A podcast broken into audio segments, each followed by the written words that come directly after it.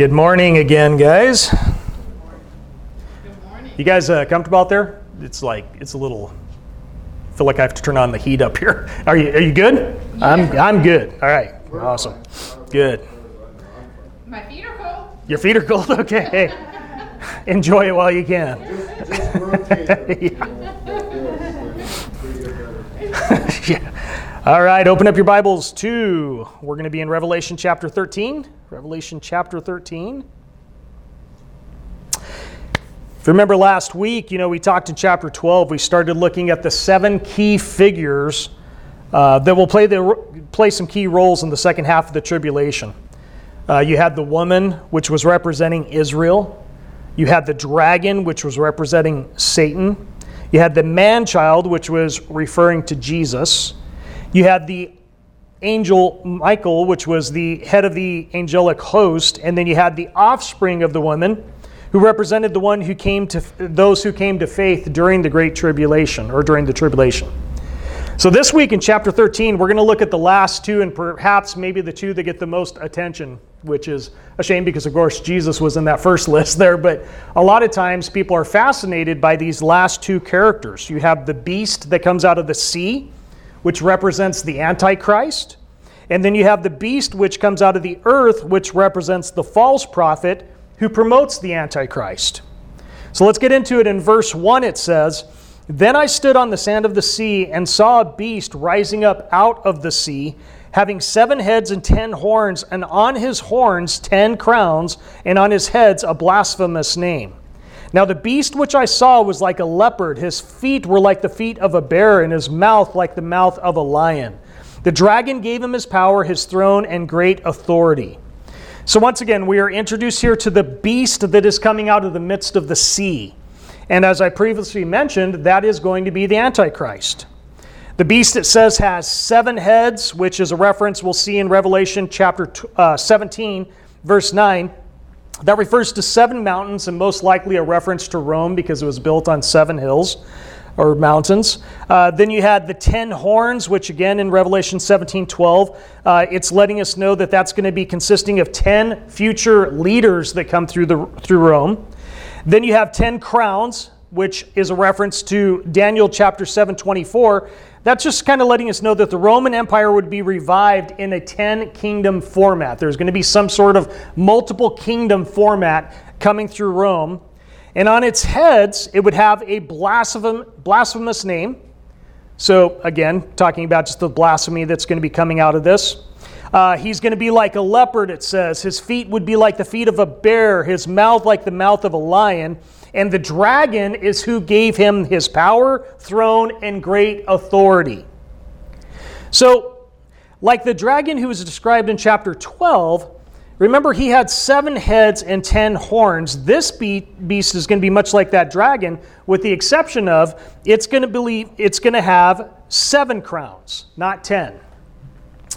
Now, there's a lot of different people who have different ideas of what that is, but I think the most common one is, the dragon with the 7 crowns is believed to be emphasizing his complete power and authority. 7 is a number of completeness. So his complete power and authority, whereas the beast has 10 crowns, which seems to be emphasizing the rulership over those 10 great nations. Okay, kind of the headship of that. And of course, he's going to be characterized by blasphemy, just the way that he conducts himself and the way that he's speaking. Now, when John describes the beast as being like a leopard, a bear, and a lion, it turns us back to Daniel's prophecy in chapter 7, where the leopard represented the Greek Empire, the bear was the Medo-Persian Empire, and then you had the lion, which was the Babylonian Empire. It's kind of taking you back to those things. All of those kingdoms were mighty, and they were terrible, and they were conquerors, and they came in and did some terrible things. But it was the 4th kingdom that's going to be on a whole different level, and that was the kingdom of Rome. They kind of put it all together. You had the power, you had the worldwide influence, you had all those things.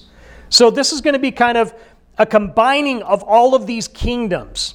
Daniel chapter 7 kind of talks about this in verse 7 and 8, kind of taking all their characteristics and coming together. It says, "After I saw in the night visions, and behold, a 4th beast, dreadful and terrible, exceedingly strong. It had huge iron teeth, and it was devouring, breaking in pieces, and trampling the residue with its feet. It was different from all the other beasts that were before it, and it had 10 horns. I was considering the horns, and there was another horn, a little one, coming out from among them, before whom 3 of the first horns were plucked out by the roots, and there in this horn were the eyes like the eyes of a man, and a mouth speaking pompous words. So this is talking about the transition, Rome, kind of that Roman entity that's going to be there in this last day when the Antichrist is coming, these nations that are going to be raised up once again. But this is going to be something different. This beast is going to be far greater than all of these other ones that had been previously mentioned as far as their power when it came to the Greek Empire and the Medo-Persian and the Babylonian and even Roman Empire. It's going to be on a whole different level of what this power is that's included with this. At the end of verse 2, it informs us where this ruler is going to get all this power from. It says, the dragon gave him his power, his throne, and great authority. Now the dragon, if you remember, the dragon is Satan himself. So Satan is going to endue this person with great power, throne, and authority. So this beast obviously is a man, but he's a man that will somehow be empowered by Satan himself, perhaps even being possessed by Satan himself. And you may, I think that we forget how rare that actually is. That is a very rare thing that Satan himself would possess someone. Because remember, he's just an angel. He's a demon at this point, a very powerful one. But he can't be everywhere at all times. So it's not like he's possessing multiple people everywhere.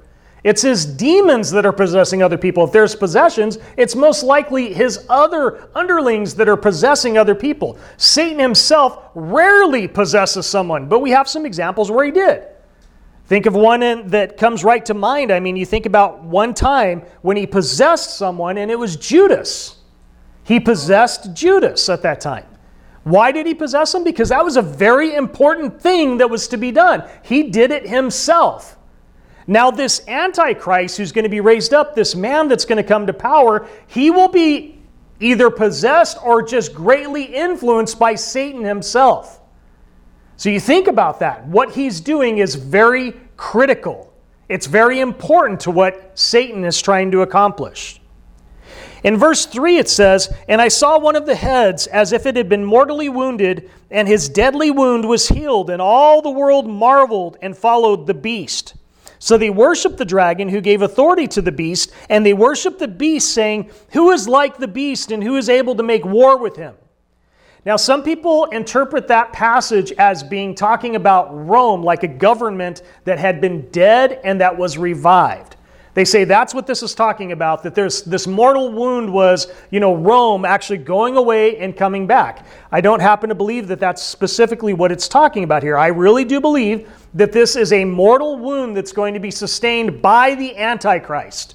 There's going to be something that is going to kill him. Whether, again, I don't know if it's a sword, I don't know if it's a gunshot, I don't know what it is, but he's going to somehow be mortally wounded and rise from the dead, or at least appear so, however he does that.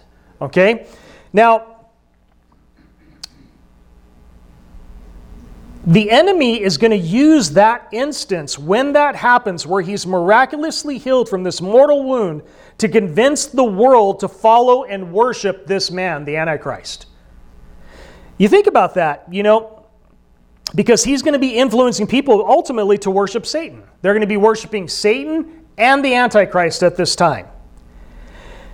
Because he comes back to life, just think about everything that we've talked about that they've already experienced. Think about all the judgments that have already fallen. You had the 2 witnesses, and they were, fire was coming out of them. They were killing people, and you had those, remember the pictures that we had up there. You had these horrific creatures with serpent's tail or scorpion tails and lions' heads and all these things. Think of all the things that they've lived through at this point.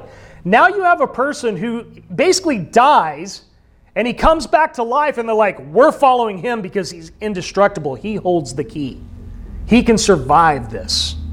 So think of how the enemy can use that at that moment with the people who are still remaining on this earth. When you think about that, the Antichrist is not necessarily, when we think of anti, we think of opposition. And it can mean that, but it also can mean instead of. So Antichrist can be instead of Christ. And that's important because these people had previously rejected, I mean, if they're still alive at this point, they had rejected Jesus prior to this time. Now, I do believe some people are going to get saved during this time, but up to that moment, people who went into the Great Tribulation, they had rejected Jesus up to that point. The one who did die for them, the one who did raise from the dead. They had all those things, and Satan comes up with a counterfeit. And they say, we'll follow the counterfeit. We'll follow him. It just shows the blindness on there. They won't even understand that, wow, he's copying what God has done, and that's what Satan likes to do. He likes to counterfeit things that God has already done. They're going to pledge their allegiance to him. And in verse 5 it says, and he was given a mouth speaking great things and blasphemies, and he was given authority to continue for 42 months. Then he opened his mouth in blasphemy against God to blaspheme his name, his tabernacle, and those who dwell in heaven. It was granted to him to make war with the saints and to overcome them, and authority was given him over every tribe, tongue, and nation. All who dwell on the earth will worship him, whose names have not been written in the book of life of the Lamb slain from the foundation of the world. If anyone has an ear, let him hear. He who leads into captivity shall go into captivity. He who kills with the sword must be killed with the sword. Here is the patience and the faith of the saints. So it says he was given a mouth to speak great things and blasphemies, and given authority as well for 42 months. Once again, alluding to that 3.5 years. This is happening in the second half of the tribulation. So for 3.5 years, he's given authority. He's given everything he needs, the power to do these things. Verse 5 shows that the beast was allowed to make great boasts and blasphemies while waging war during that time. He's even going to be allowed to blaspheme God himself, his name, his tabernacle, and those who dwell in heaven. He's just going to be boastful about these things. And there's going to seem to be no repercussions for him as he's getting all these people that are following him and they're putting their trust in him, and it's going to seem like nothing is going to stop him. He was even permitted to make war with the saints and to overcome them, it says. So God is going to allow him to make war with the saints and overcome them. So think of the confidence that they're going to be having in this man. He's going to receive authority over every tribe, every nation, every tongue on earth at that time, so that all the people of the earth will worship him, at least those who are not written in the Lamb's book of life, it says. So there will be some that will not worship him. They're not going to be deceived. But what is the distinction between these people who worship the beast and those who do not? Well, how did they separate themselves? How did they not get deceived? It was dependent upon if they were born again or not, if they were believers or not. If they were believers, they were not going to worship this man, no matter what he does, no matter what signs happen, no matter what miracles take place. They were not going to worship him, and the rest of the world was. It says that the people's acceptance of the Lamb that was slain from the foundation of the world is what kept them from being deceived and given over to the idolatry of the beast. And the amazing thing is that God had made that salvation available to them before the foundations of the world were ever laid. He made it available to them before the fall of man. Before anything had ever taken place, God knew this time was coming, and he had already made a way for them to be saved, but they did not want it. They rejected his offer. They didn't care for it. Paul wrote a little bit about this in his second letter to the Thessalonians in chapter 2, verses 3 through 4. It says, "Let no one deceive you by any means, for that day will not come unless the falling away comes first, and the man of sin is revealed, the son of perdition, who opposes and exalts himself above all that is called God or that is worshipped, so that he sits as God in the temple of God, showing himself that he is God." Paul told about this. He says, this is going to be happening. There's going to be this falling away that's going to take place. And then this man of sin is going to be revealed, which is the Antichrist. He is the son of perdition. He opposes and exalts himself above God. And he's going to claim to be God. And people will worship him as that. This is the time this is going to be taking place. In chapter 2, verses 9 through 12, he writes, "The coming of the lawless one," again speaking of the Antichrist, "is according to the working of Satan." So once again, the empowerment of Satan. "With all power, signs, and lying wonders, and with all unrighteous deception among those who perish, because they did not receive the love of the truth that they might be saved." Think of that. Because they did not receive the love of the truth that they might be saved. They wouldn't receive it. "And for this reason, God will send them strong delusion that they should believe the lie, that they may all be condemned who did not believe the truth but had pleasure in unrighteousness." So it's not just that they don't believe, but they had pleasure in unrighteousness. You know, for those who aren't saved, God allows them to be deceived through a strong delusion that will cause them to believe the lie. And again, it's because they wanted to take pleasure in unrighteousness. Romans 13, verses 9 through 10, I want to read that in the CSB, and I think the translation will clarify this a little bit. It says, "If anyone has ears to hear, let him listen. If anyone is to be taken captive, into captivity he goes. If anyone is to be killed with the sword he will be killed. This calls for endurance and faithfulness from the saints." In other words, during that time, there's going to be nothing seemingly to stop these things from happening. And that's why it says, this calls for endurance and faithfulness from the saints. When you think of endurance, you think of remaining under, a pressing down of sorts. This definition that I use often is, this would be characteristic of a man who is not swerved from his deliberate purpose and his loyalty to faith and piety, even by the greatest of trials and sufferings. So a person who is endurance, they're not swerved from it. They're not taken off course of their endurance by any trial that comes their way. They're going to remain steadfast. Faithfulness is the character of one who can be relied upon, one who does not depart from the faith.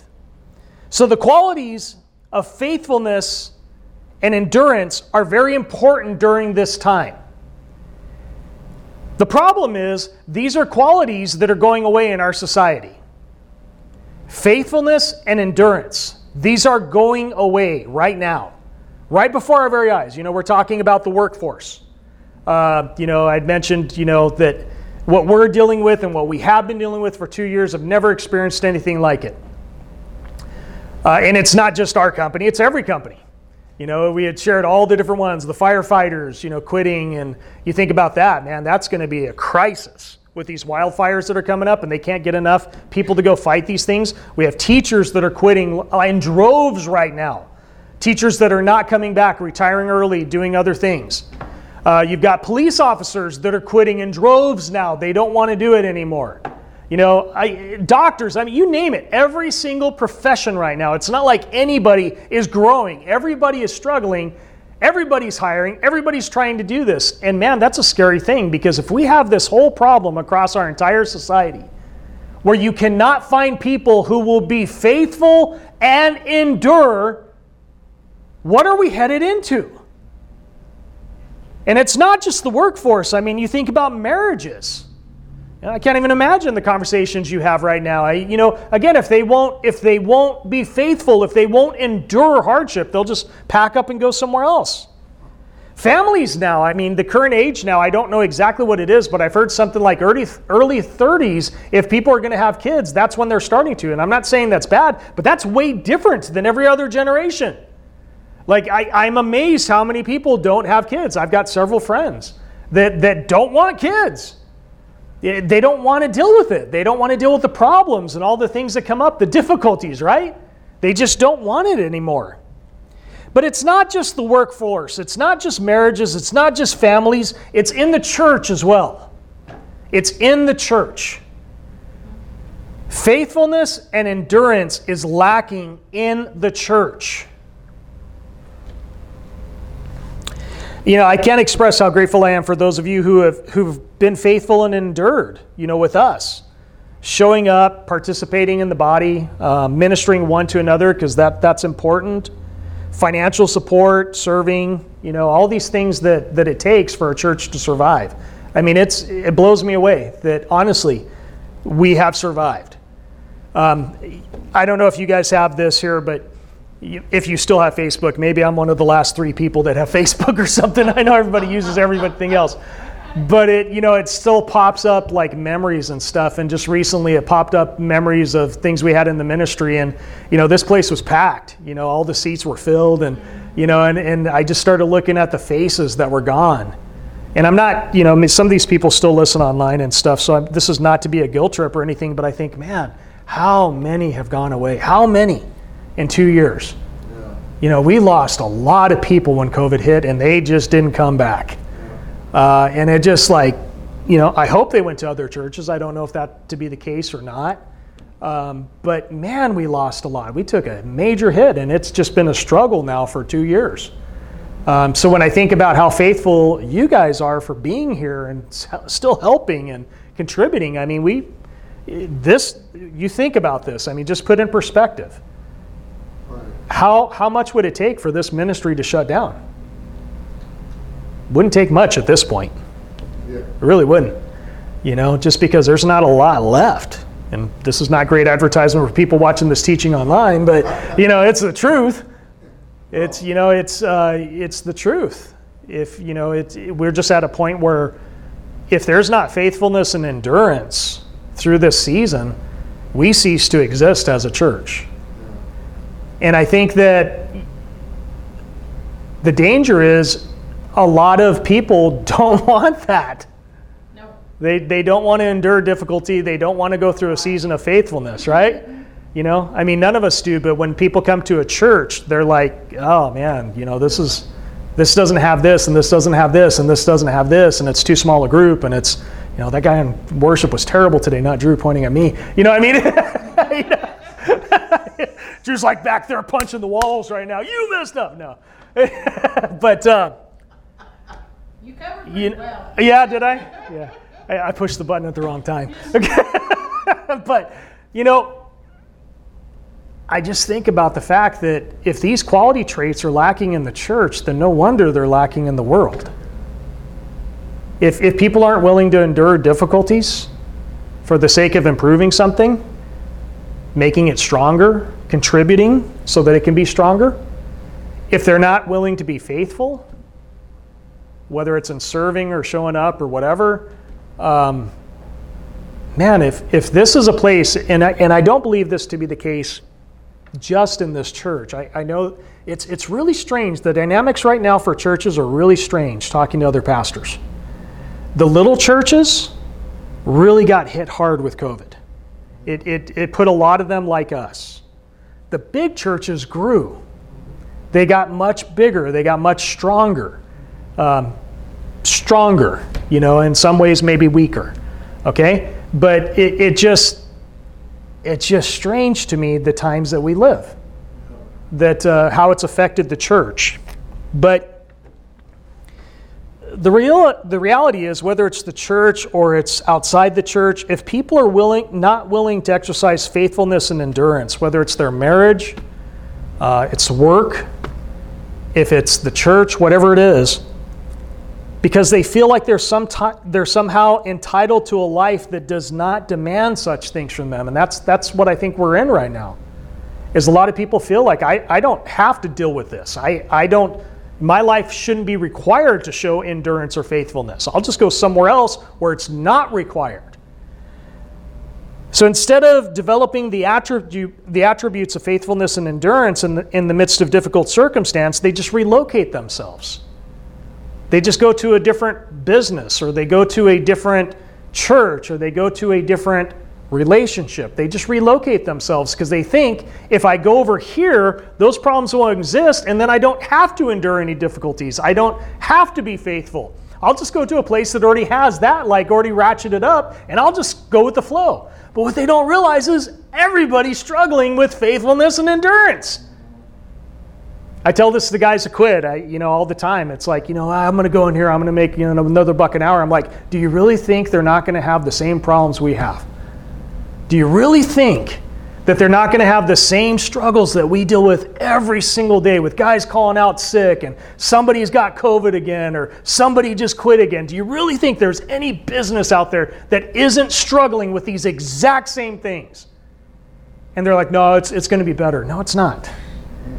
And you're going to have to somewhere decide to be faithful and endure in order to make it better. But if you keep on hopping around from job to job to job to job, it never fixes the problem. Nobody can recover. And it's the same thing in a marriage, right? If you can't get someone that says, yes, we've got difficulties, and yes, it's going to be tough, but I'm going to stick it out, and I'm going to be faithful, and I'm going to endure, you're just going to go from marriage to marriage to marriage to marriage. And if it's ministry, it's the same thing. If you're hopping around from church to church to church to church, they're all going to have their problems. Somewhere you have to say, I'm going to plant, and I'm going to be part of the solution, and I'm going to help do my part to contribute to make it better. We are severely lacking in faithfulness and endurance, and it is setting up everything for the Antichrist. Because everybody's going to be looking for the solution.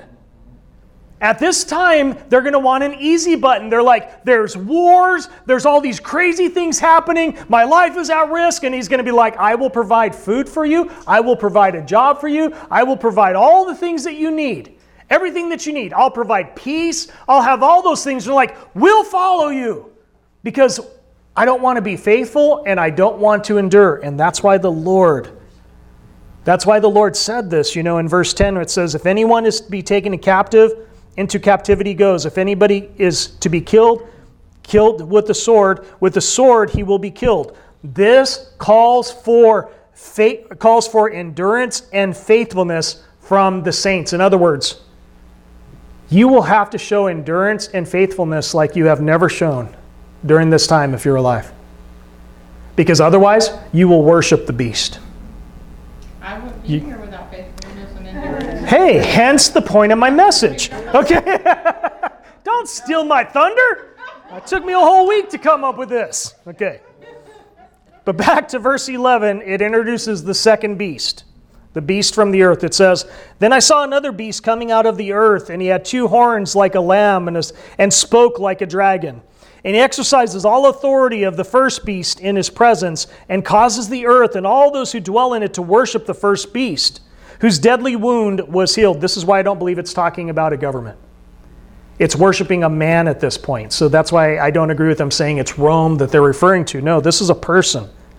He performs great signs so that he even makes fire come down from heaven on the earth in sight of men. And he deceives those who dwell on the earth by those signs which he was granted to do in the sight of the beast, telling those who dwell on the earth to make an image to the beast who was wounded by a sword and lived. So this beast, or what most refer to as the false prophet, who is going to be serving as a counterfeit Holy Spirit of sorts. In fact, because Satan masquerades himself as an angel of light, many commentators have pointed this out. I thought it was just one guy, but I read it in several commentaries. The dragon or Satan is to be the counterfeit father.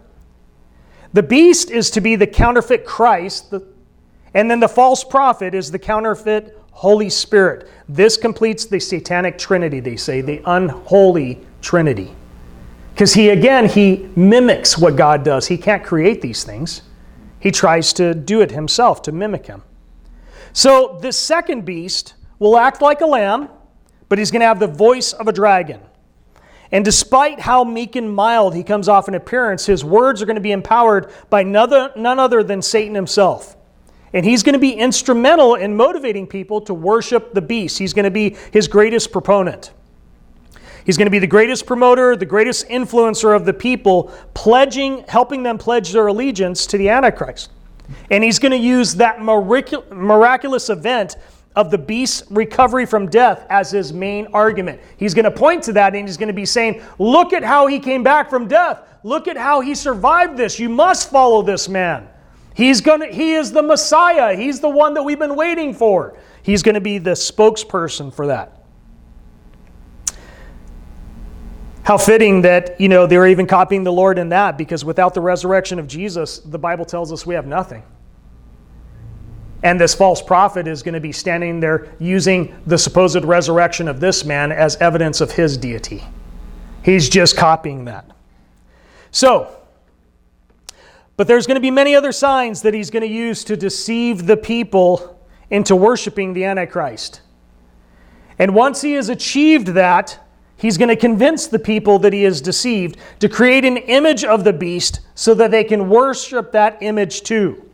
It says in verse 15, he was granted power to give breath to the image of the beast, that the image of the beast should both speak and cause as many as would not worship the image of the beast to be killed. He causes all, both small and great, rich and poor, free and slave, to receive a mark on their right hand or on their foreheads, and that no one may buy or sell except one who has the mark or the name of the beast or the number of his name. Here is wisdom. Let him who has understanding calculate the number of the beast, for it is the number of the man, number of a man. His number is 666.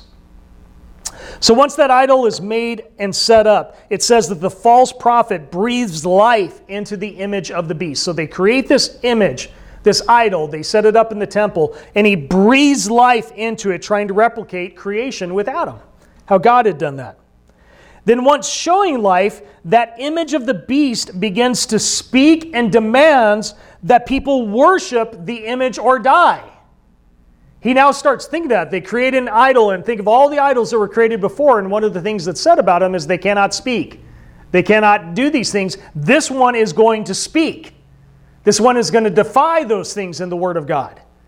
And it's going to be saying these kinds of things, trying to promote this idolatry. He's also going to institute a financial system that requires people's allegiance to the beast just to buy or sell. It's going to be a mark of sorts, and it's going to be tied to the number 666.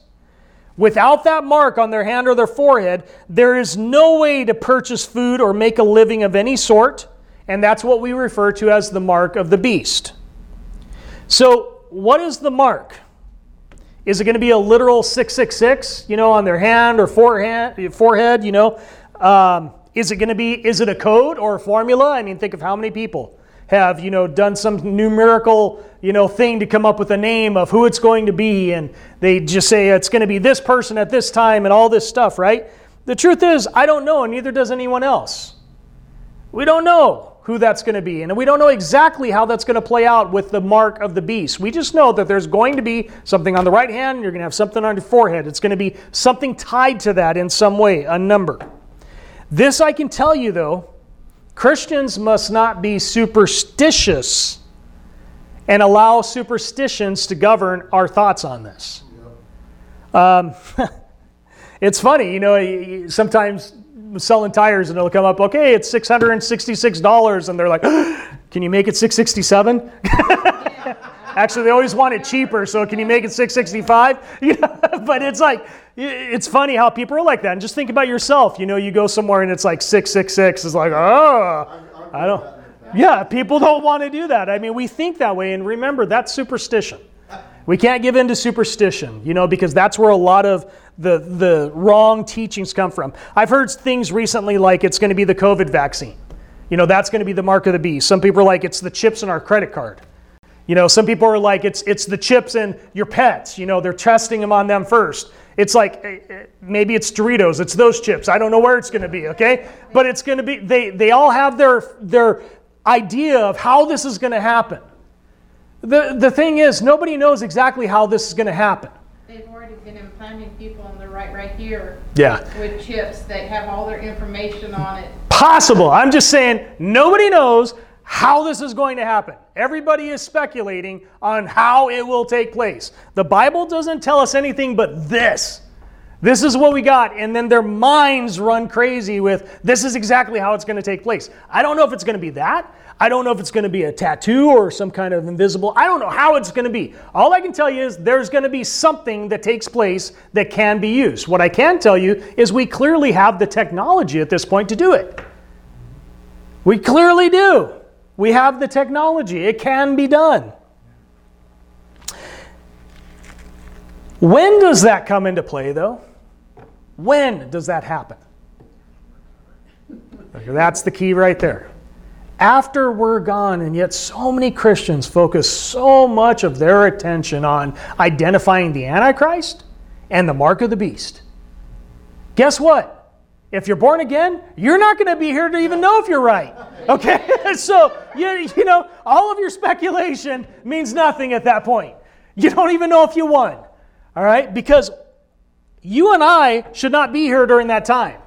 We should be with the Lord. The rapture should have already taken place. We should be gone. And this is even true for those who are wrong, but mid-tribulationists as well, okay? Because they're out of here by that time too. So it's not something that we should be focusing on, and yet so many Christians focus so much of their attention on this particular aspect. And sure, it's interesting, but you can't be dogmatic about it at all. You can't say, this is how it's going to happen, because you don't know, and you won't be here. Something is going to happen, guaranteed. And probably we have the technology for it to take place right now. Just don't get so wrapped up in it right now. See, why are you looking for the Antichrist in his number when you should be looking for Jesus Christ? You know, as a believer, that's who we're looking for. We're not looking for the Antichrist. I'm not going around like, oh, it's going to be Trump. Oh, it must be Biden. No, it's not Biden. You know, I mean, it's just all this stuff. We can't be like trying to figure out, well, who is this Eastern leader that's rising up that suddenly is going to take control and bring about peace? We can't be trying to figure all those things out because, again, we shouldn't be here for those things. Yeah. We should be long removed by that time. Before he even gets on in the public eye, we're not going to be around. The Bible tells us, you know, when a lot of these end times things start developing, look up, for your redemption draws near. We should be, our attention, and I do believe that we're living in this age where things can start ramping up very quickly. Things can start really happening very quickly when it comes to prophetic things that need to take place or eschatology. I believe that we're living in that age where it could change tomorrow. I mean, things can go crazy on us real quick. I believe the Lord could return at any time. But how sad when we allow the enemy to steal that from the Lord. Our anticipation should be for Him, not the Antichrist. Our anticipation should be living the life that He wants us to live during this time, knowing the time is short, and not being so focused on conspiracies or, you know, everybody's theories on how this is all going to be and wasting all that time and effort on that. Let's focus on the Lord returning and looking for Him. You know, what is it that we can learn from all this? Well, we can learn that this is going to be a horrific time for anybody to experience. And it should motivate us to do our very best to make sure that people that we have the opportunity to reach, we reach them. We do everything we can to reach them with truth and the love of the Lord. Because I don't want anybody to go through these things. This is going to be a time where Satan is going to spare no expenses to accomplish everything he wants to accomplish. He's going to, again, be directly involved with this. This is not going to be a task that he hands off to another demon. This is going to be his direct involvement with the Antichrist. And then you have the false prophet on top of that. And then you've got the image on top of that. You got just these crazy things happening. It's very important to his plan to try and upend what the Lord is doing. He knows the time is short, though. And he's going to be I guarantee he's going to be ratcheting up his efforts right now to put everything in place. And some of the things that we're seeing right now developing, you can just see how it's kind of all falling in line, the division and the fighting and, man, even amongst the churches. I hesitate to say this because I know that some people will not like this, okay, with this particular author. But I do like to read sometimes things that challenge me a little bit differently. And this author is Andy Stanley, and he's got his problems, okay? But this book that he read, I heard a interview with him on it. And I'm like, I want to hear more about what he's saying here, because it had some good insight in what he was saying. And the title of the book is Not In It to Win It. And his observation was, he is surprised at how churches and Christians, how quickly they have turned against each other over the last couple of years. He says, you know, this COVID thing, it was not just a dividing line for the world. Like you have those who were vaccinated and those who were not. You had those who were, you know, whether it's Christians and non-Christians, all these different viewpoints. He goes, but within the church, it became a very, very, very divisive thing. Very strong opinions from everyone, and it just kind of ripped apart several fellowships and ripped apart several relationships that had been there for years, you know. And the one point that I think he made very well is, you know, when we look at Christ, Christ was not out attacking other Christians, and he definitely was not. When you see his example, he allowed himself to be wronged more than defending his own rights. And he goes, and his fear is that kind of whatever, it's an audiobook, I'm listening to it. His consensus is we're losing that in the church. That we're not in it to win it. We're not in it to be the political powerhouse all the time. We're not in it to always have the right answers and, you know, always don't take away this right and don't take away all this stuff, you know. And I say that in, I'm going to be careful with that because I do think that there are some things that we do take a stand on, but have we gone too far in taking these stands? Has it consumed us? Is there any theology left in the church for losing and being wronged? Is it there at all anymore?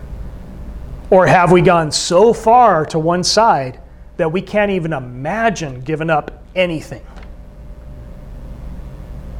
We can't even imagine losing and accepting it.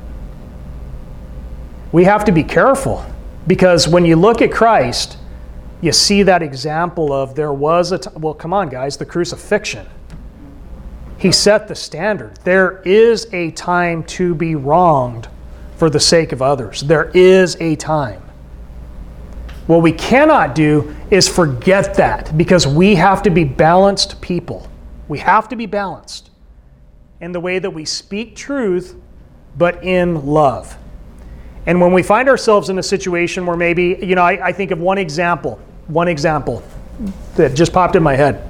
Good friend of mine, he pastors a church, and we got invited. It was at the beginning of the COVID thing, and we got invited to go to a men's breakfast with them. And they're a small church too, and my job at that moment was requiring face masks. Like, it was early on. Like, I could not be in public without a face mask, otherwise I had to be isolated for like 14 days. It was when all that thing was really big, right? So we showed up, and I told the guys who rode with me, I'm like, if you're in my car, you're going to have to wear a face mask. You guys can do whatever you want. But when it comes to myself and my kids, we have to have face masks on, you know, because I'm not going to risk not being able to work. So we showed up, and there's, I don't know, maybe 7 to 10 of us guys, and we were the only ones in face masks. And we just heard about it the entire time. The entire time. Like, you don't have enough faith. They didn't understand the circumstance I was in. I pastor church and I work providing for my family. I can't just stop doing that. I have to go to work. That's the stuff that I'm talking about. We're so quick to get so dogmatic about things that we like that we don't even stop to consider there may be something else going on. It's not in it to win it all the time. It's not. And he's right. He's right in this instance. I really believe it. Now, I'm not saying everything else he writes is right, okay? But I'm saying that was a good point. And to me, it convicted me that I have to be careful on the way that I view others and communicate with others and those types of things.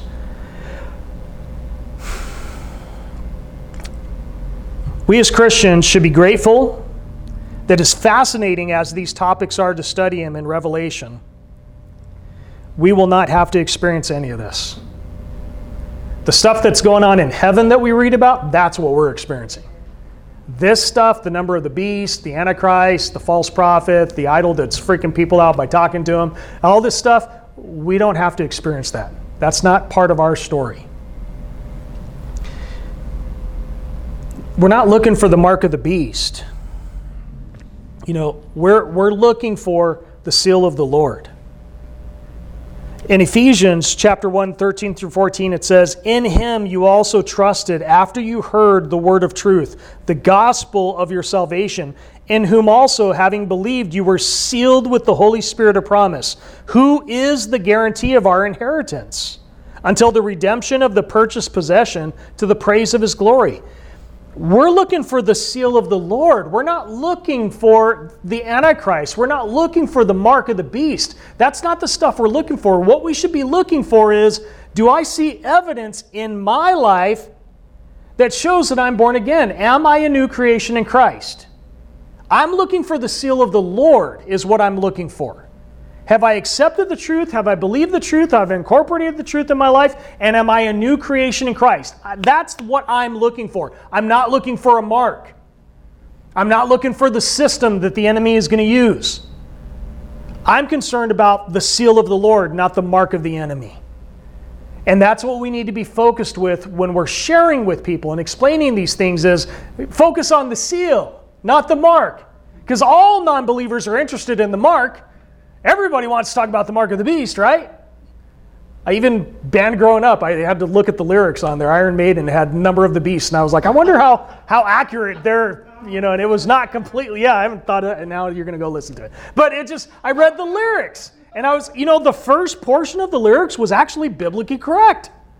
He must have had a biblical influence in his life. And then it fell apart rapidly after that. Okay? But again, the world is fascinated by the mark of the beast. But again, our attention should be on the seal of the Lord. We are not looking for the mark. We're looking for the seal, not the mark. That's what we're looking for, and that's what we're trying to help people find.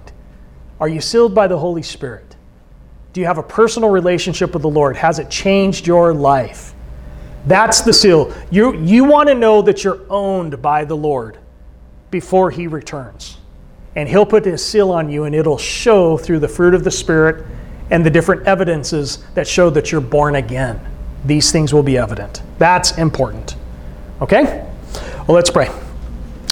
Father God, thank you, Lord, for your word, and I thank you for this example that we have here, and help us not to be people that are just focused on everything else right now, because there's so many distractions. There's so many things happening. And like I said, a lot of it, we can become very mean-spirited in the way that we communicate maybe some of the things that we're passionate about. Lord, would you help us not to be that way? Help us to be able to speak the truth, but in love.